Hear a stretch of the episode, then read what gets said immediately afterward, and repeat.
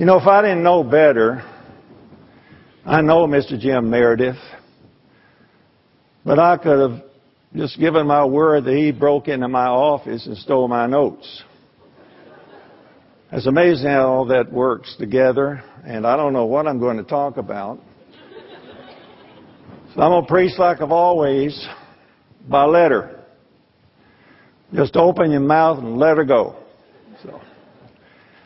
I was thinking about the Passover as well, being my wife and our 50th Passover. It just seems like yesterday when we took a Passover. I remember the night to be much observed. We had about 500 people there in Birmingham, and Mr. Les McCullough was sent there to, to help us out for those seven days. And during the course of the meal, we all ate together that night. During the course of the meal, they served us, and and these rolls look just like regular rolls. So nobody questioned that because nobody really knew what unleavened bread looked like. you weren't used to it in a way. So finally, somebody realized uh, these aren't regular rolls. So they asked one of the serv- servants about that. Said, "No, no, they're regular rolls." So they got all upset. They ran to Mr. McCullough, and Mr. McCullough got on the PA system. He said, uh, now, folks, said, how many of you are dead because you ate a roll tonight? So that just settled everybody down. He made everybody realize that nobody intentionally did that, uh, intentionally ate that. But the most important thing for us to learn at that time was it's not the physical things. You can put everything out of your house and still be lost if you're not careful. It's the spiritual, and that's what we always need to dwell on, the spiritual things. But I remember back in 1960, the first Plain Truth magazine we received was, I think it was a July issue, 1960. And my wife and I fought over it. We almost divorced over it. See which one would read it first. And so, uh, finally we compromised and I said, what you do is just, when you get it, call me at work and read it to me. So she did. And that's when you were zealous for that truth. You couldn't get enough of it. And still today, I can't get enough of that truth. It's still fresh to me as it was back in 1960, that truth. God's truth is what keeps you young, what keeps you free, is what gives you the energy that you need, is that truth. And the truth is what sets us free and I know when we send out the magazines today to people for the first time, they can't wait to get it. Or the booklets or the telecasts, they can't wait to get all that because it's new to them. It could be old to us, but it's new to them. And we can take those things for granted if we're not careful. And we need to understand that every time we come to church, we learn something. And I want to zero in some, some of that this afternoon and pick up maybe a little different way to start than Mr. Meredith, but why did God command the Israelites to stay in the houses all night? Why did He do that? What was religious about it? Nothing religious about it. Now they could have said that was silly. Why do we have to do that? Kill that little old lamb, eat it, put the blood on the doorpost. Couldn't that be another way? See? Now they could have said that. But, you see, when God got through with Egypt, they were devastated. It didn't take God long to destroy that powerful nation and deliver His people. It didn't take long at all for God to do that. And no matter how many times we studied the book of Exodus, we see just how powerful God was, how patient He was, how that he sent Moses and Aaron to Pharaoh, let my people go, as we heard in the song. So we turn to Exodus chapter 5. In Exodus 5, now God had a little difficult time with Moses. You see, Moses could talk to God, but he couldn't talk to Pharaoh. He could tell God why he couldn't take, uh, talk to Pharaoh, or he couldn't talk to the children of Israel, but he could talk to God. So God had to perform miracles for Moses to let him know. And he asked Moses, Moses, what do you have in your hand? He said, a rod. He said, cast it down. So that's the first time you read of a casting rod. if you're a fisherman, you know what I'm talking about. But he, Moses jumped back from it. Moses picked it up, turned back into, into a rod. And uh, God was showing him his supreme authority. A rod symbolized authority. Pharaoh's magicians had rods, you see. Pharaoh's musicians, when Moses appeared before them, Aaron cast the rod down, became a servant. So did Moses. I mean, Pharaoh's uh, uh, magicians did the same thing. However, Aaron's rod swallowed up the rods of the musician, musician, magicians, showing that God was all authority. There is no other authority but God. That authority. So the message was given to Moses and Aaron, verse chapter 5, verse 1. After Moses and Aaron went in in and told Pharaoh, Thus saith the eternal God of Israel, Let my people go, that they may hold a feast to me in the wilderness. They couldn't hold that feast of unleavened bread in Egypt. They had to come out of Egypt to hold that feast to God. And Pharaoh said, Who is the eternal? Who is this God you're talking about? There's no one more powerful than I am.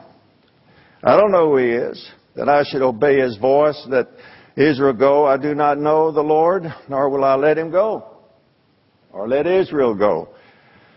So they said, the God of the Hebrews has met with us. Please let us go three days journey into the desert and sacrifice to the eternal, our God, lest he fall upon us with pestilences or with a sword. Then the king of Egypt said to them, Moses and Aaron, why do you t- take the people from their work? Get back to your labor. And Pharaoh then inflicted more pain on the children of Israel. So God did, I mean, uh, Pharaoh didn't realize that he was about to fall into the hands of the living God.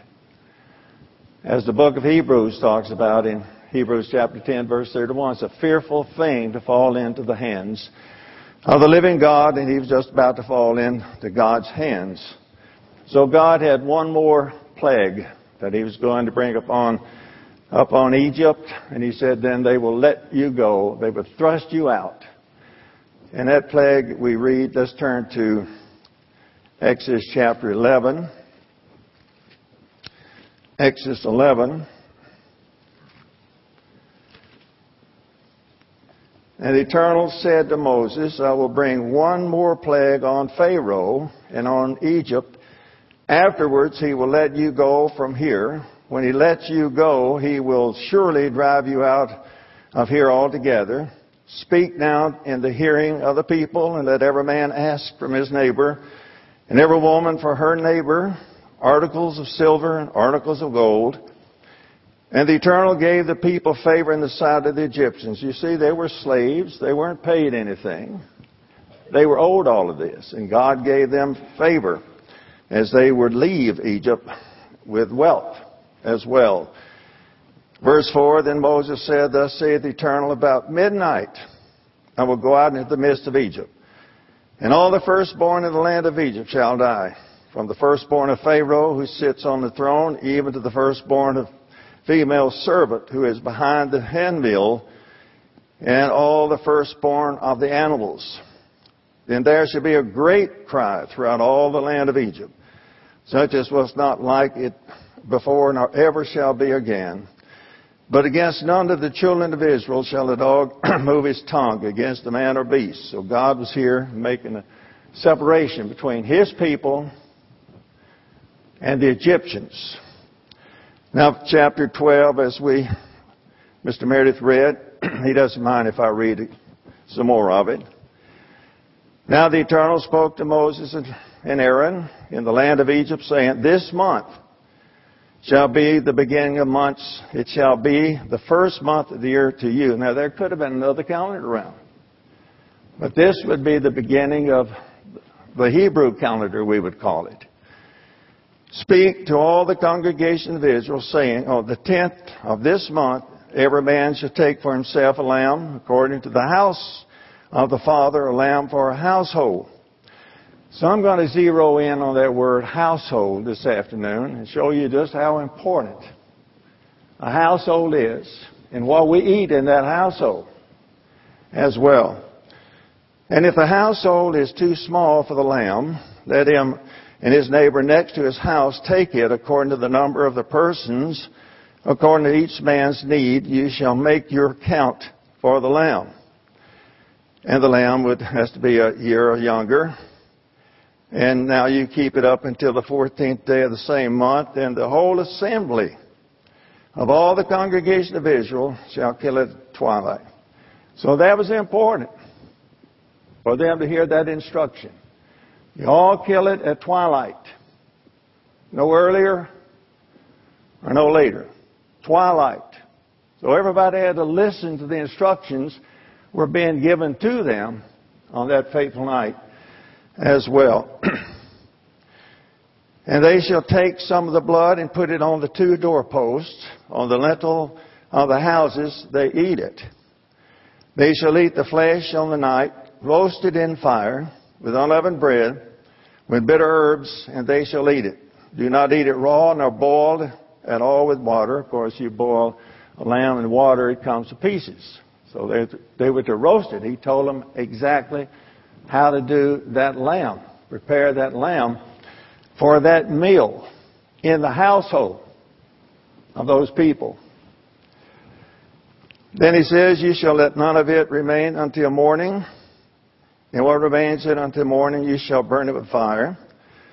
And thus you shall eat it with a belt on your waist, your sandals on your feet, and your staff in your hand.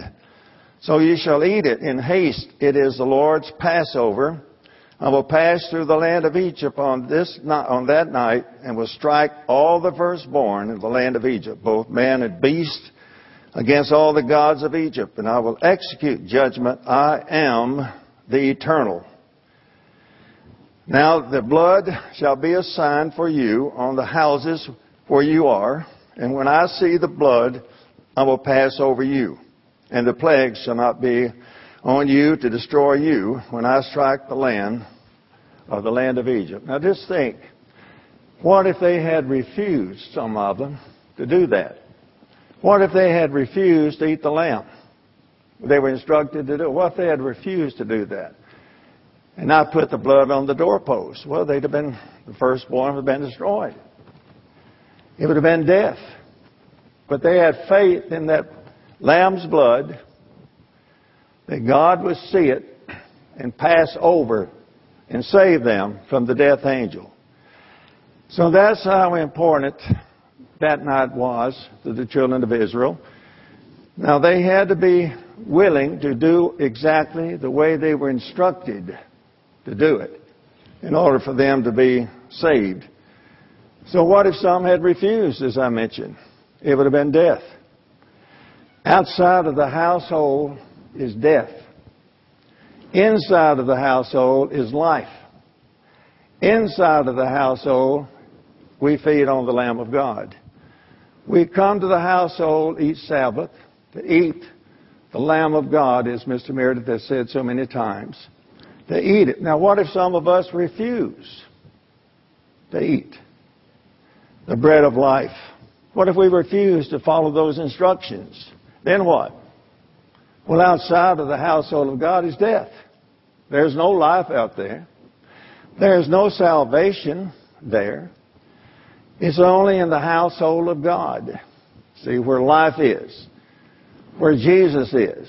And if we can keep that in mind as we take the Passover, as we understand just how important church service is for us, just how important it is to feed on the Lamb of God, to eat the Lamb of God, how important that is for us to obey, follow that example as was set in the first Passover at that time. So you could say that God protected His church from the death angel because they heeded His instructions. Now there's one more example I want to cite. It's found in Joshua. As Joshua then was ready to take the children of Israel across Jordan into the promised land, they had to be circumcised and they kept the Passover before they, you know, before they could take the Passover, they had to be circumcised. And not only that, but they were to keep the days of unleavened bread there after they crossed over, crossed over Jordan. Now, chapter 2, verse 1. Now Joshua the son of Nun, sent two men from a, a grove to, uh, to spy secretly, saying, Go view the land, especially Jericho. So they went and came to the house of the harlot named Rahab and lodged there. So that would probably be the best place to go. You know, to that house hole of Rahab, where she was, because she probably had frequent visitors there. And it was told the king of Jericho, saying, Behold, men have come here tonight from the children of Israel to search out the country. So the king of Jericho sent Rahab, sent to Rahab, saying, Bring out the men who have come to you, who have entered your house, for they have come to search out all the country.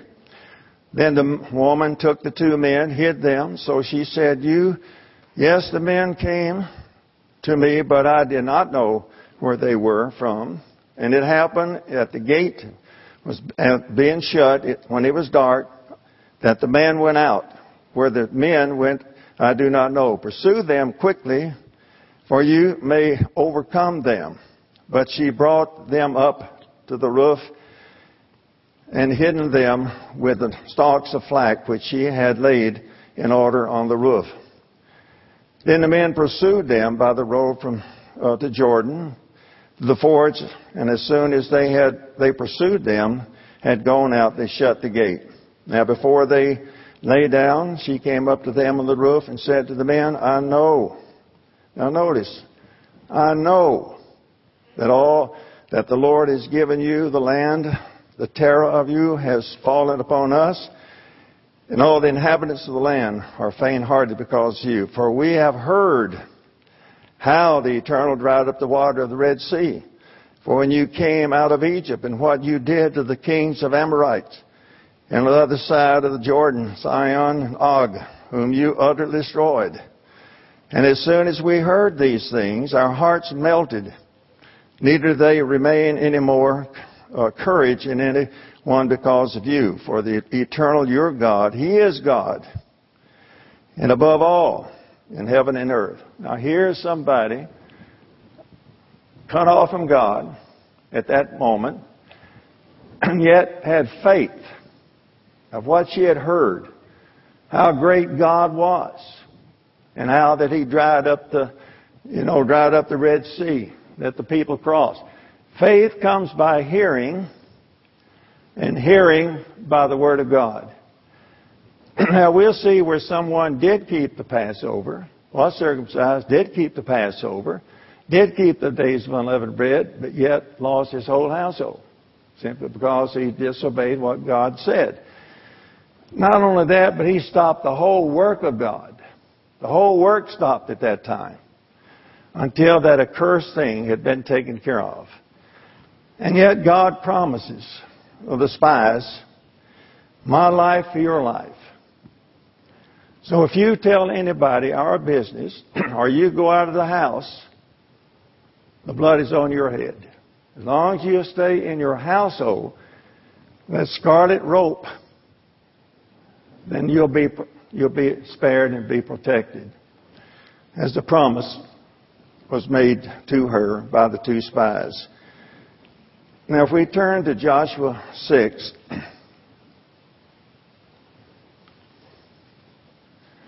in verse 10, now Joshua had commanded the people, saying, You shall not shout or make any noise when your voice nor shall a word proceed out of your mouth until the day I say to you, shout.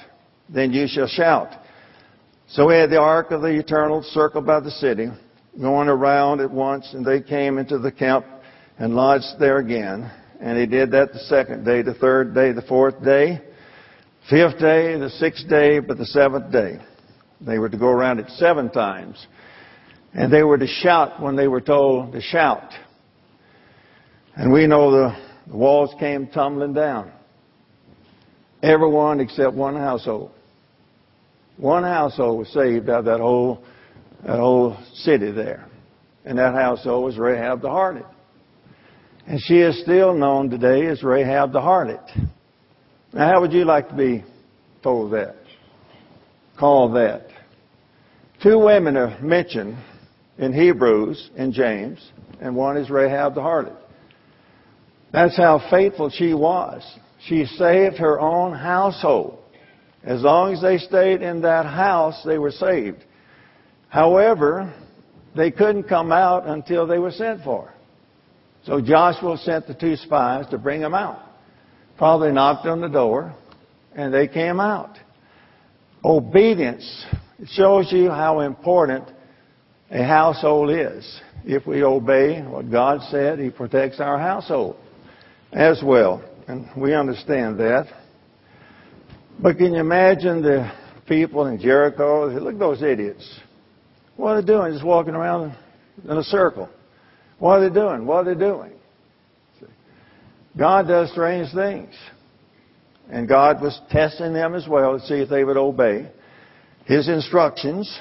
And God had given them Jericho, except that one man, Achan, you read that in chapter 7, he went for the cursed things.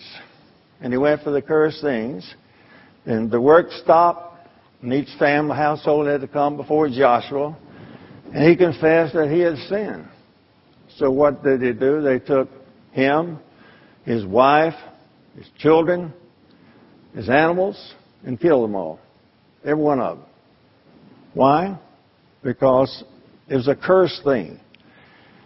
Wouldn't that be painful to hear your daughters crying, being stoned to death, and talk about, well, I'm innocent, my dad did that. They were all killed. Gnashing of teeth, you see, just gnashing of teeth. When God pronounces death, He means it.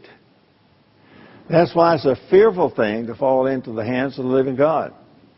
He can destroy the United States of America in a month. It doesn't take him long to destroy anything. But the only thing will be standing when the world comes tumbling down is the household of God covered by the blood of Jesus Christ and those who are in the household. They're the only ones to be standing because they are accepted by the blood of Christ. And that's how important the church is to us. The blood of Christ that we enter through the door and be fed the spiritual food that's been prepared for us that we may learn more about eternal life. Now let's just notice a few scriptures to prove that the household of God is a name for the church of God. If we turn to Matthew chapter 24, in Matthew 24, verse 42, Watch therefore, for you do not know what hour your Lord is coming. But know this, that if the master of the house had known what hour the thief would come, he would have watched and not allowed his house to be broken in two. Therefore, you also be ready, for the Son of Man is coming at the hour you do not expect. Who then is a faithful and wise servant, whom his master will make ruler over his household, to give them food in due season? Blessed is that servant whom his master, when he comes, will find so doing that servant who is feeding the household, who's giving the meat in due season, who's telling people to stay in the house, telling people how to be a Christian, that servant, helping that flock in that household. Surely I say to you that he will make him ruler all, over all of his goods. Now, is that what we in the church, the first fruits, the firstborn, will receive inheritance in God's kingdom.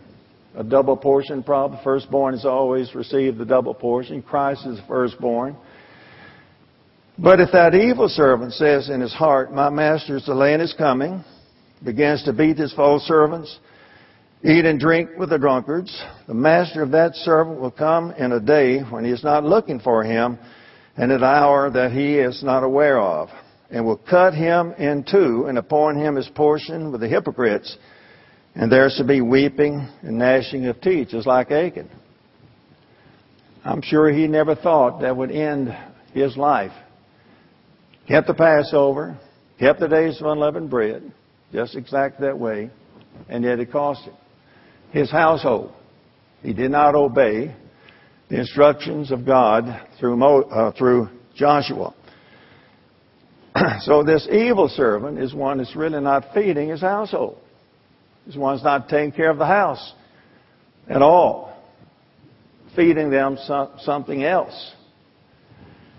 And that's why I believe, brethren, it's so dangerous on this internet from time to time. We can be fed some things, we're not careful, that can take us out of God's household. If we're taken out of God's household, there's nothing out there but death and darkness. There's no life out there.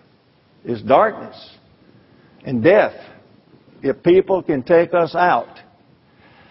But we better thank God that we have ministers who are feeding the right way of life encouraging people to feed on Christ, eat their Bible, eat their bread, eat the unleavened bread, you see, the bread of affliction. That we have ministers who are feeding us and teaching us to stay in the household of God and re- realize how important God's church is to you and to me. Now we may take it lightly. We may not agree with the teachers. But God did not cause us to be independent. Not at all. We're family in a household where Christ is the head, not independent at all. Not that we know it all, we know more than a father. You've seen your teenagers know more than the dad and the mother. You see, they get themselves into trouble. And sometimes they leave the household of the father and mother and go out and get in trouble, all kinds of trouble. And finally they'll come back to the household where they can be fed and clothed and loved and cared for in those situations. Now Ephesians chapter 2, Ephesians 2, verse 17, and he came and preached peace to you who were afar off and, and to those who were near. For through him we both have access by one Spirit, see, to the Father. Through Christ, who is the head of the household. We have one Spirit to the Father. All of us do. No matter if we're black or white, woman, man, man, it doesn't matter. One Spirit to the Father, access to Him. Now therefore, you're no more uh, longer strangers and foreigners, but fellow citizens with the saints and members of the household of God. See? Having been built on the foundation of the apostles and prophets, Jesus Christ himself being the chief cornerstone, in whom the whole building, being fitted together, grows into a holy temple in the Lord, in whom you also are being built together for a dwelling place of God in the Spirit. And that's the whole purpose. He did not call people to be independent, but to be a part of something where the Father wants a family. He has a household where He's producing that family to be. And so it doesn't matter if we're black or white. Doesn't, we're all one in Christ. All one in this household. All share the same thing. We all eat the same food. See. We all are modest in, in our approach to life. We help each other's brothers and sisters in Christ, like any brother and sister in his father's household would do. Keep them out of trouble. I'm going to tell my daddy on you. You better be careful. I'm going to tell daddy. You see. That's what a household is for is to help each other. Stay out of trouble. We don't want to see anybody go out of the household in total darkness to the lake of fire. What else waits them out there? It's death. Life is in the church. Christ said, I am the life. I am That's where it is. He's the life giver. We're to eat that life. It makes us live. It makes us young. It keeps our minds off self. You see. And on Christ and the work that He's given us to do. Spreading that, that message to the world as a witness. now Galatians chapter 6. Turn back to Galatians 6.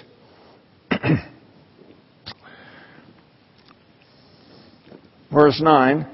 Let us not grow weary while doing good, for in due season we shall reap if we do not lose heart. Therefore, as we have opportunity, let us do good to all, especially to those who are of the household of God.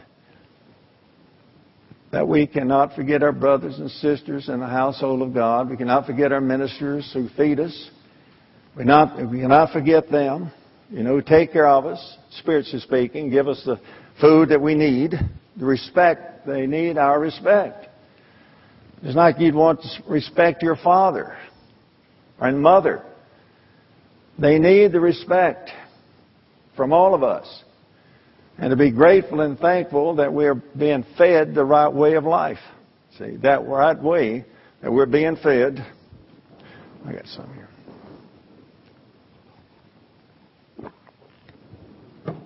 I've been battling that sore throat, so it feels good to get a little water. I think that's water. Hope nobody slipped white lightning there. Now, Hebrews chapter 3, Dr. Meredith last Sabbath covered this very well, but I just want to emphasize I don't think he emphasized the household as much, but I just want to emphasize that in this chapter 3, that the household of God, Christ is over the house. He said, Hebrews 3 verse 1, therefore holy brethren, you see brethren, we are holy. We are set apart. This place is holy when we come into it. The ministers are holy, set apart for a purpose. We're a holy people, and we need to think about that. Holy people, you know, striving to be more like Christ. You ever think of yourself as holy? Or just a sinner? Aren't you tired of thinking yourself as a sinner? And to be a saint of God, to be a child of God, being saved by the blood of Christ, under that blood, being saved by His life, that His blood has paid for our sins, that we're under protection of His blood, being saved by His life, being fed His life, eat His life, live His life. We're holy, set apart for that purpose who was faithful to him who appointed him as Moses also was faithful in all of his house. For this one has been counted worthy of more glory than Moses, inasmuch as he who built the house has more honor than the house. For every house is built by someone, but he who builds the things of, is God. And Moses indeed was faithful in all of his house as a servant for a testimony of those things which would be spoken afterward. But Christ the Son over His own house, whose house we are, if we hold fast the confidence and the rejoicing of the hope firm to the very end. We are, if we do that. God didn't say, I hope you try to do that. If we hold fast. If we do it. If we understand. And I went back to 1960, and I've loved the work of God. I've loved to study God's Word. I love to talk about God's Word. I've never deviated from that. And Mr. Meredith, well, I need a raise, so I'll tell him this. But he talks about God's love and God's work all the time. That's all he thinks about. God's Word, God's work, how the work should grow, we want it to grow. Nobody wants to remain static. You know, we want to grow in these areas. Why? We belong to God. All powerful God who has all power in our household. And that's why we need the spirit of healings in our household. For our sisters and brothers to be healed. And God will give that to us if we remain faithful to His household and understand that. Therefore, as the Holy Spirit says, today if you will hear His voice, do not harden your hearts as in the rebellion in the day of the trials in the wilderness, where your fathers tested me and tried me and saw my works forty years. And therefore I was, was angry with that generation and said they always go astray in their hearts and they have not known my ways. So I swore in my wrath they shall not enter my rest. Why? Because they didn't listen. Today is God's Sabbath. Today is when we come to listen. Not harden ourselves. Not telling the minister to get their own house in order. You change and I'll change. We listen to the instructions that's been given to us. Not harden ourselves. See, we have to have that tender conscience. Let God's Spirit convict us when we're wrong. Or we can harden ourselves. And we can get up and walk out if we want to. Leave the household anytime we want to. But what lies outside? Are you willing to pay the price outside? So he said, I swore in my wrath, they shall not enter my rest. Beware, brethren, lest any of you of an evil heart, of unbelief in determining or departing from the living God. That's exactly what happened to Israel. Couldn't go into the promised land because of unbelief. God would not let them go into the promised land. They never would come out of Egypt. Their hearts were always in Egypt. They had nothing to go back to. What would you go back to there in Egypt? Is destroyed.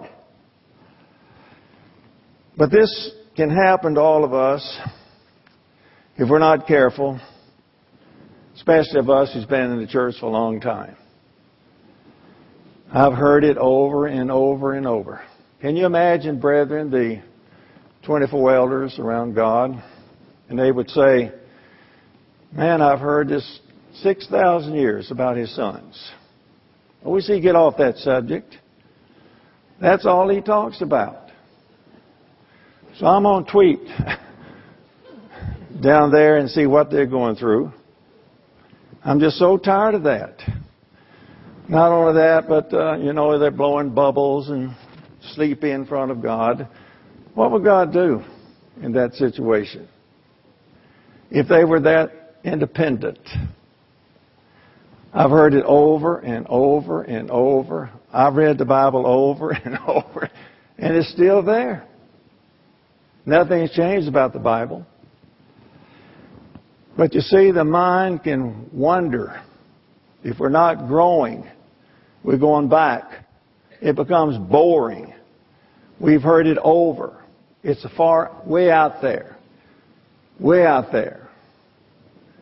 And it can happen quickly, brethren. It can happen quickly to any of us. Jesus could come back quickly. Things could happen quickly. Never underestimate the power of God. And He tells us all to watch and be ready. Be girded. Ready to go. See, after we eat the Lamb of God, then we're ready, prepared for what God has for us. But this condition can fall happen to any of us. I've seen it ever since I've been to church, and I've been there 50 years. I've seen it. I was in Pasadena, as I've said before. I heard the men say, no, not those two trees again. I'm so sick of the two trees. Well, if they'd understood what was being said about the two trees, they'd still be here. They didn't understand it. Why? They cut him off. Because they thought they had a better sermon or something better in those situations. But a loving shepherd is going to help us to stay with the basics. Not out here on a limb someplace. You get away from the trunk of the tree, you get out on a limb, you go far enough, you're going to find a nut. So you stay with the trunk of the tree. And that's what counts. You know, I used to play sports a lot. And no matter how good you were, you go back to the fundamentals. And you build on the fundamentals. You didn't start something new. You know, you have around, you had your exercise and your layups and your long shots, your foul shots, and you get in a game, then you, you fundamentally sound. Those are the one who wins the games. Remember Michael Jordan? He can make 70 points a game, still lose. He realized that. Finally started playing team ball. And when he started playing team ball, they started winning championships. See? That's the key. We have to be a team. We have to listen to the coach, the fundamentals in our minds, back to the basics and never get away from those basics. And I believe Passover is a time that most of us can start over. No matter what sin a person has committed can be forgiven as long as it's not the unpardonable sin. That's a sin people won't repent of. That's sin. Or sin against the Holy Spirit.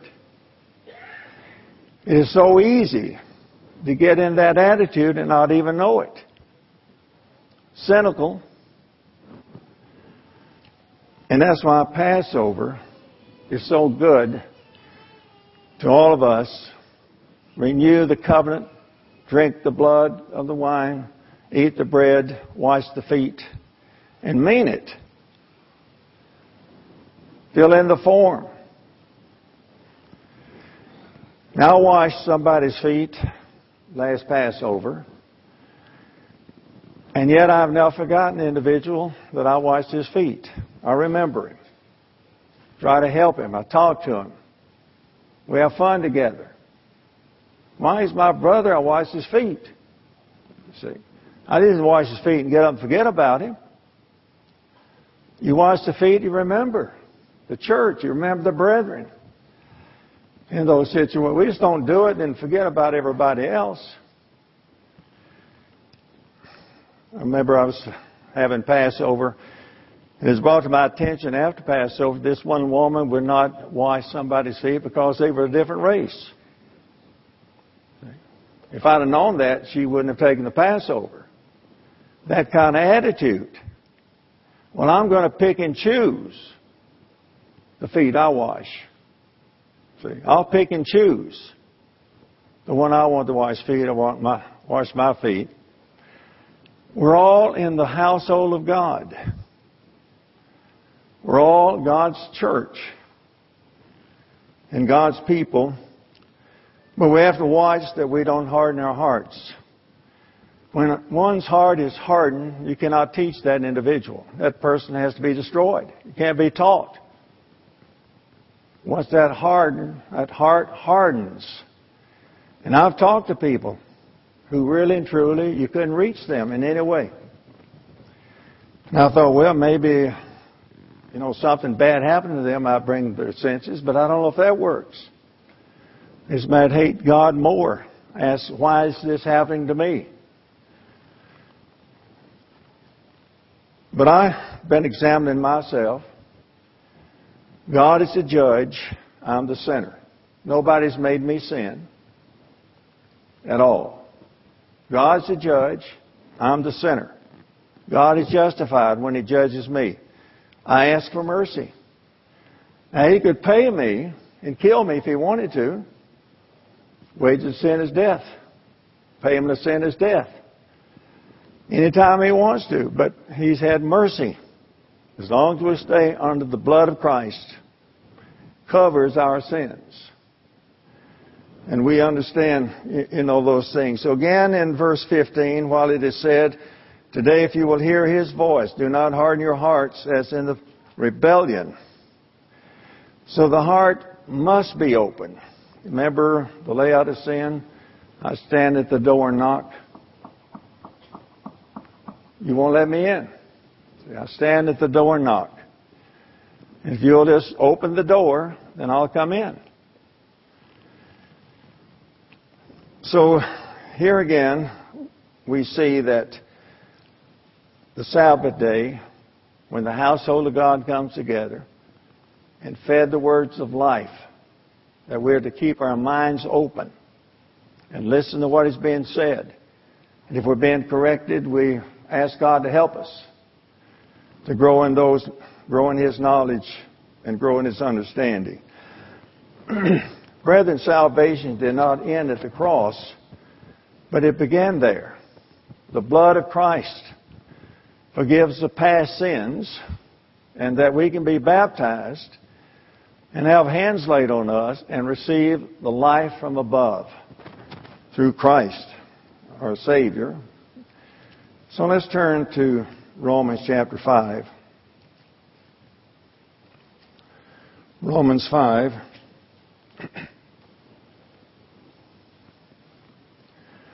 In verse 9, much more than having now been justified by his blood, we shall be saved from wrath through him. Or if when we were enemies, we were reconciled to God through the death of his Son, much more having been reconciled, we shall be saved by his life. And life is in the church. It's in the household. Not outside the church. It's not in the Catholic Church. It's in God's church. As we have been seeing. Well, how does one become a member of the household of God? Can we just walk in? Can we just bring somebody in? Can we just bring a stranger in? How do we become a member of that household? Well, John, we know the scripture that is in John six forty four,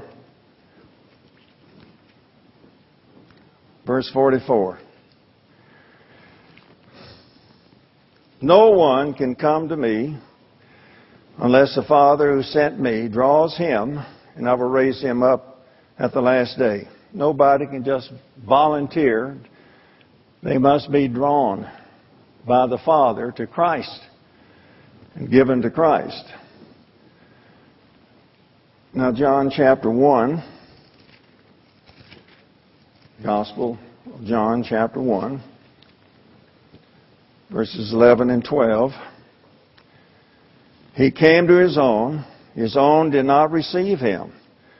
But as many as received him, he gave them the authority to become children of God to those who believe in his name. Those who did receive Christ had the authority then, had the authority to come to the household of God at that time. Well, at that time, church had not been, was being, being built, would be built. In Acts chapter 2, Acts 2, we read this to the brethren who are going to be baptized, or the prospective members uh, who want to be baptized. Acts chapter verse 38. Then Peter said to them, Repent, let every one of you be baptized in the name of Jesus Christ for the remission of sins, and you shall receive the gift of the Holy Spirit. And that's the key of receiving the gift of God's Spirit, if we have repented and believed the gospel that Christ brought, truly believe it, want to change our life through the power of God's Holy Spirit, we will receive the power to do it. But we have to be sure that we have repented of those sins. So I tell people when I'm counseling with them baptized for baptism, I'm trying to talk you out of being baptized. The Methodists and others are trying to talk you into being baptized. The preachers in the world will say, okay, I'm going to open up the doors to the church. Never mind the Father. Come on down to Christ. They don't even know who the Father is. They open up the doors. How do I know? I used to attend. And any of you who used to attend any of the churches, that's what they would say. I know some of you want to come to Christ. Come on down. I'm the Father. Come on down. But that repentance as Mr. Meredith said, loyalty means so much. Loyal to God, loyal to His Word, loyal to each other, loyal to His work means so much. He does not allow us independence. We don't come here to get our way. We don't come to church to change the church. The church will change us. See? We can't change the church. It's God's church. Sometimes uh, in my ministry, I've had to deal with that where people try to change the church.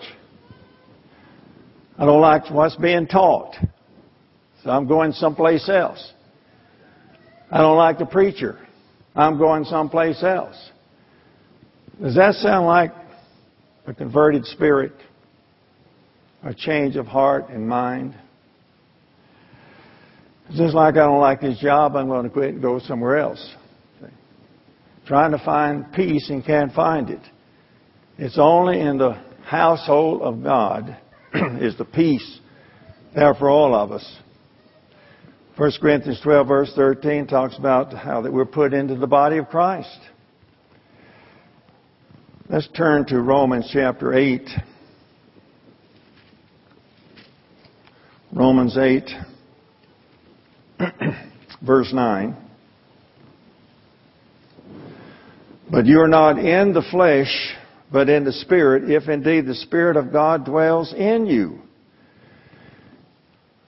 All baptized members have been baptized into the death of Jesus Christ. God's Spirit should be dwelling in all of us, leading all of us to do the same thing, to preach the same message, if God's Spirit is dwelling, living in us. Because that's why we were called. For no other purpose than that. Now, verse 10, and if Christ is in you, the body is dead because of sin, but the Spirit is life because of righteousness. That is, if Christ is in me, my body is dead. My body is always lusting after something. The body is always craving something. It's a battle where the mind has to control the body and not the body the mind. It's always a battle going on. But if the Spirit of Him who raised Jesus from the dead dwells in you, which is the Father, he who raised Christ from the dead will also give life to your mortal bodies through his Spirit who dwells in you. Therefore, brethren, we are debtors, not to the flesh, to live according to the flesh. So I've been bought as a slave. I've been purchased as a slave. I had no, by the blood of Christ. And when you purchase a human being, He's not his own anymore. You know, if you just own a slave, you tell him what to do. Christ has purchased me by his blood as a slave to him. So baptism is a serious thing. And I'm grateful that when I was counsel, it was serious. The minister told me just how serious it was. He told me there's only one opportunity. He said, if you ever go back, you pay the price. And the price is death. Once we've been redeemed from it. Now, I know this could be a little heavy, but it's just something, as we mentioned about Passover, examining selves and understanding why we're in the church, how important the church of God is to each one of us. For if you live according to the flesh, you will die. But if you, by the Spirit, put to death the deeds of the body, you will live. It just takes time. It takes time to change. No matter how, I wish I could just pull that old gray something out, put all God's Spirit in. Then have to just reach in there and pull it out. Where you wouldn't have to battle that anymore. Isn't that going to be a relief when you don't have to battle that mind anymore, carnal mind? freedom from it. We're closer to that time. Then verse 15, for you did not receive the spirit of bondage again to fear, but you received the spirit of adoption or sonship by whom we cry out, Abba, Father. You see, the spirit of bondage, bondage is outside the household of God. It's out in the world, spirit of bondage. Not in God's church at all. There's life in God's church. There's joy in God's church. There is peace in God's church. When we come together, there's peace. Now, maybe Wednesday we may have a lot of peace because we're back out in the world, fighting the world again. But there's peace. And we, I think we understand that. So we have not received the spirit of bondage. It's outside the household of God. Let's turn to John then, chapter 10. John 10. Verse 1 of John 10 Most assuredly I say to you, he who does not enter the sheepfold by the door, but climbs up some other way, the same as a thief and a robber. But he who enters by the door is a shepherd of the sheep. To him the doorkeeper opens, and the sheep hear his voice and he calls his own sheep by name, and they lead and leads them out. And when he brings out his own sheep, he goes before them, and the sheep follow him, for they know his voice.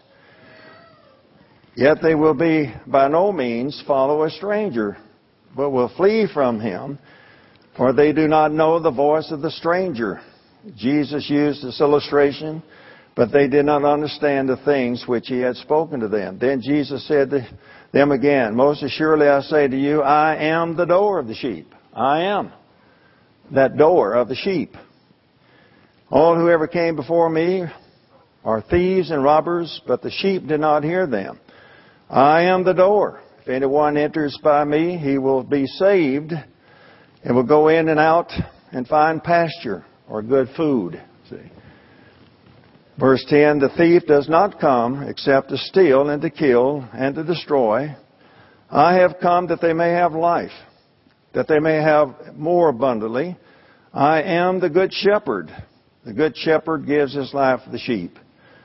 But a hireling goes on about a hireling. Verse 14 I am the good shepherd and know my sheep and am, and known of my own. As the Father knows me, even so I know the Father, and I lay down my life for the sheep. And other sheep I have which are not of this fold. Then also I must, I must bring, and they will hear my voice, and they will be one flock and one shepherd. Therefore my Father loves me because I lay down my life that I may take it up again. And he goes on and shows here in uh, verse 24. Then the Jews surrounded him and said to him, How long do you keep us in doubt? If you are the Christ, tell us plainly. But if you are the true church, make it plain. How long will you we be in doubt? If it's the tr- true church of God, and we answer the phone a lot of times here, go-tos, they want to know if, if we are the true church of God. Tell, it, tell me plainly.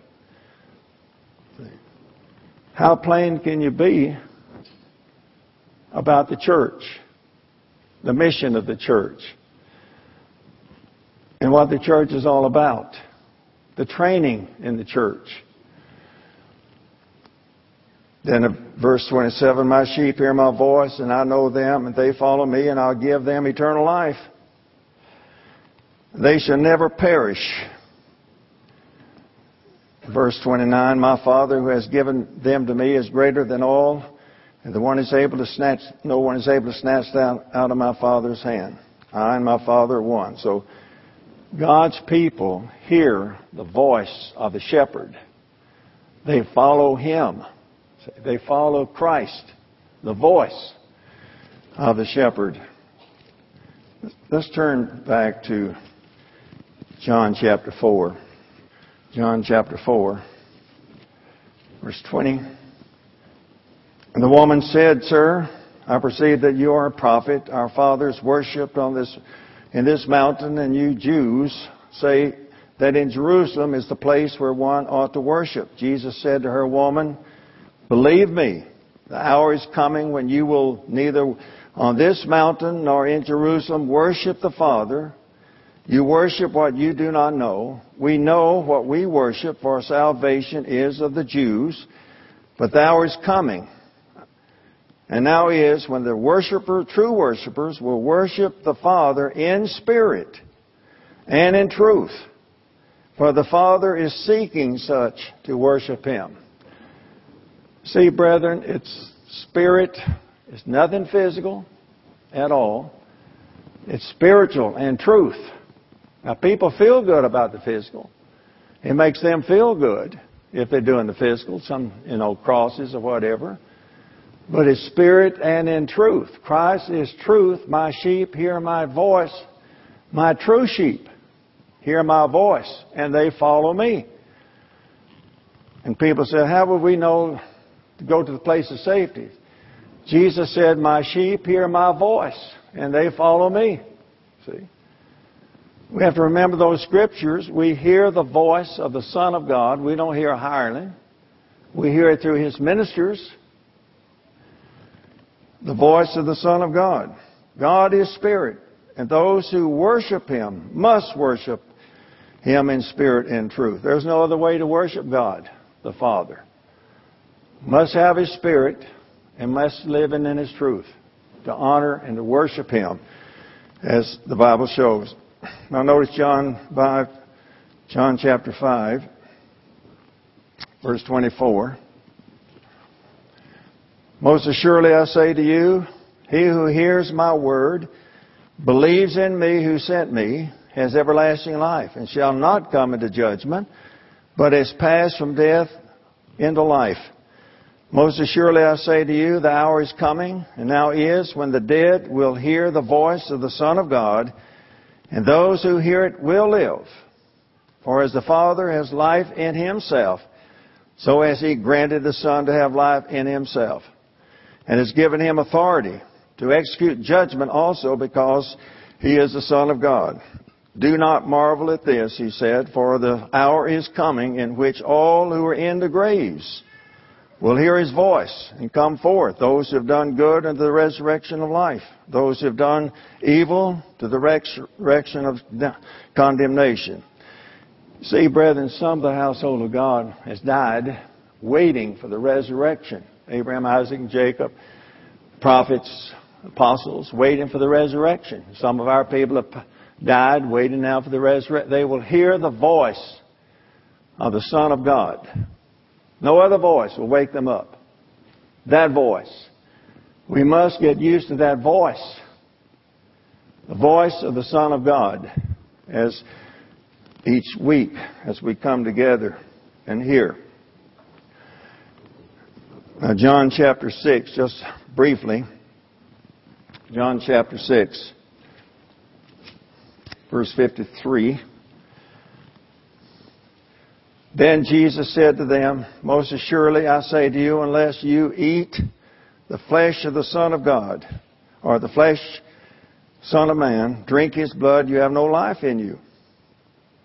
Whoever eats my flesh and drinks my blood has eternal life, and I will raise him up at the last day. My flesh is food indeed, and my blood is drink indeed. I bet if Mr. Meredith has said this one time, it's been 10,000 times. We must feed on Christ for eternal life. We have to feed on Him. That's where we eat eternal life by the Word of God. It's a meal that's been prepared for us. And we can't reject it. It's the Lamb of God that we come to listen to, eat it. Just like you would physical food in the household, your own household. And it means, I think it has more meaning to me. I've heard it so many times, but it has more meaning to me now. Since I put it in a household type setting where life is, that you must partake of that lamb in order to live. You know, the blood is covered the doorpost to the household of God. Inside, we're saved from death. as long as we eat the blood, uh, the body of Christ, or the flesh, you know, the word became, flesh became the word of God, or eat that word. sometimes we have to put people out of the household of God. 1 Corinthians chapter 5. And that's always a tough thing to do when you have to put somebody out.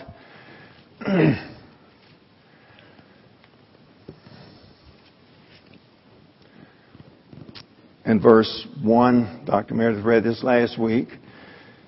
It is actually reported that there is sexual immorality among you, and such sexual immorality is not even named among the Gentiles that a man has his father's wife. And you are puffed up, have not rather mourned that he who has done his deed might be taken away from among you. For I indeed, as absent of the body, but present in the spirit, have already judged, as though I were present, present him who has also done this deed in the name of Jesus Christ, whom you are gathered, when you are gathered together along with my spirit, with the power of our Lord Jesus Christ, deliver a one to Satan.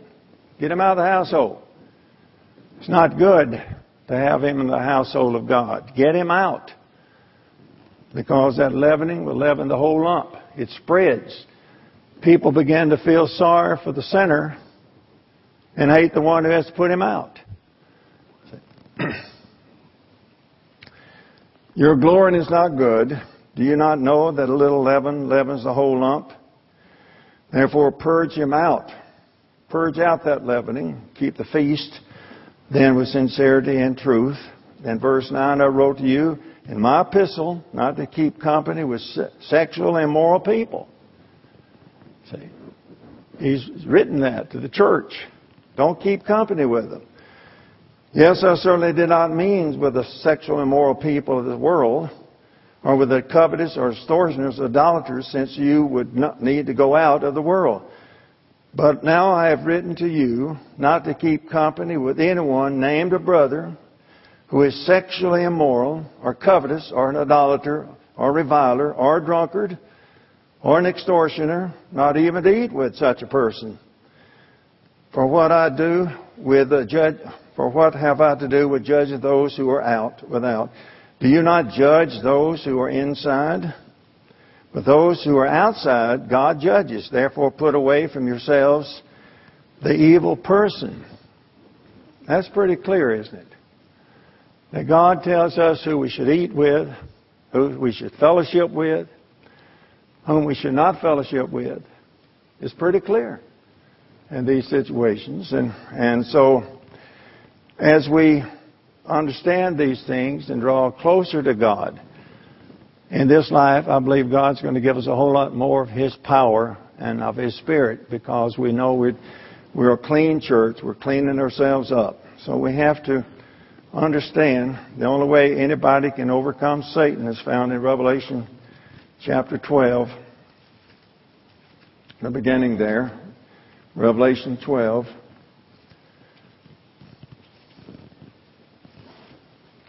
Verses 9. So the great dragon, verse 9, was cast out, that serpent of old, called the devil and Satan, who deceives the whole world. He was cast to the earth, and his angels were cast out with him.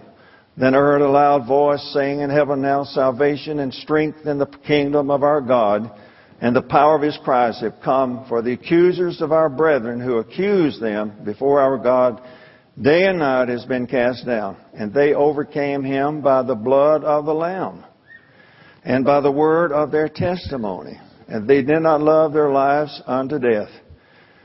Therefore rejoice, O heavens, and you who dwell in, the, in them. Woe to you, inhabitants of all earth and the sea, for the devil has come down to you having great wrath and the only our protection is a household of God, the blood over the doorpost.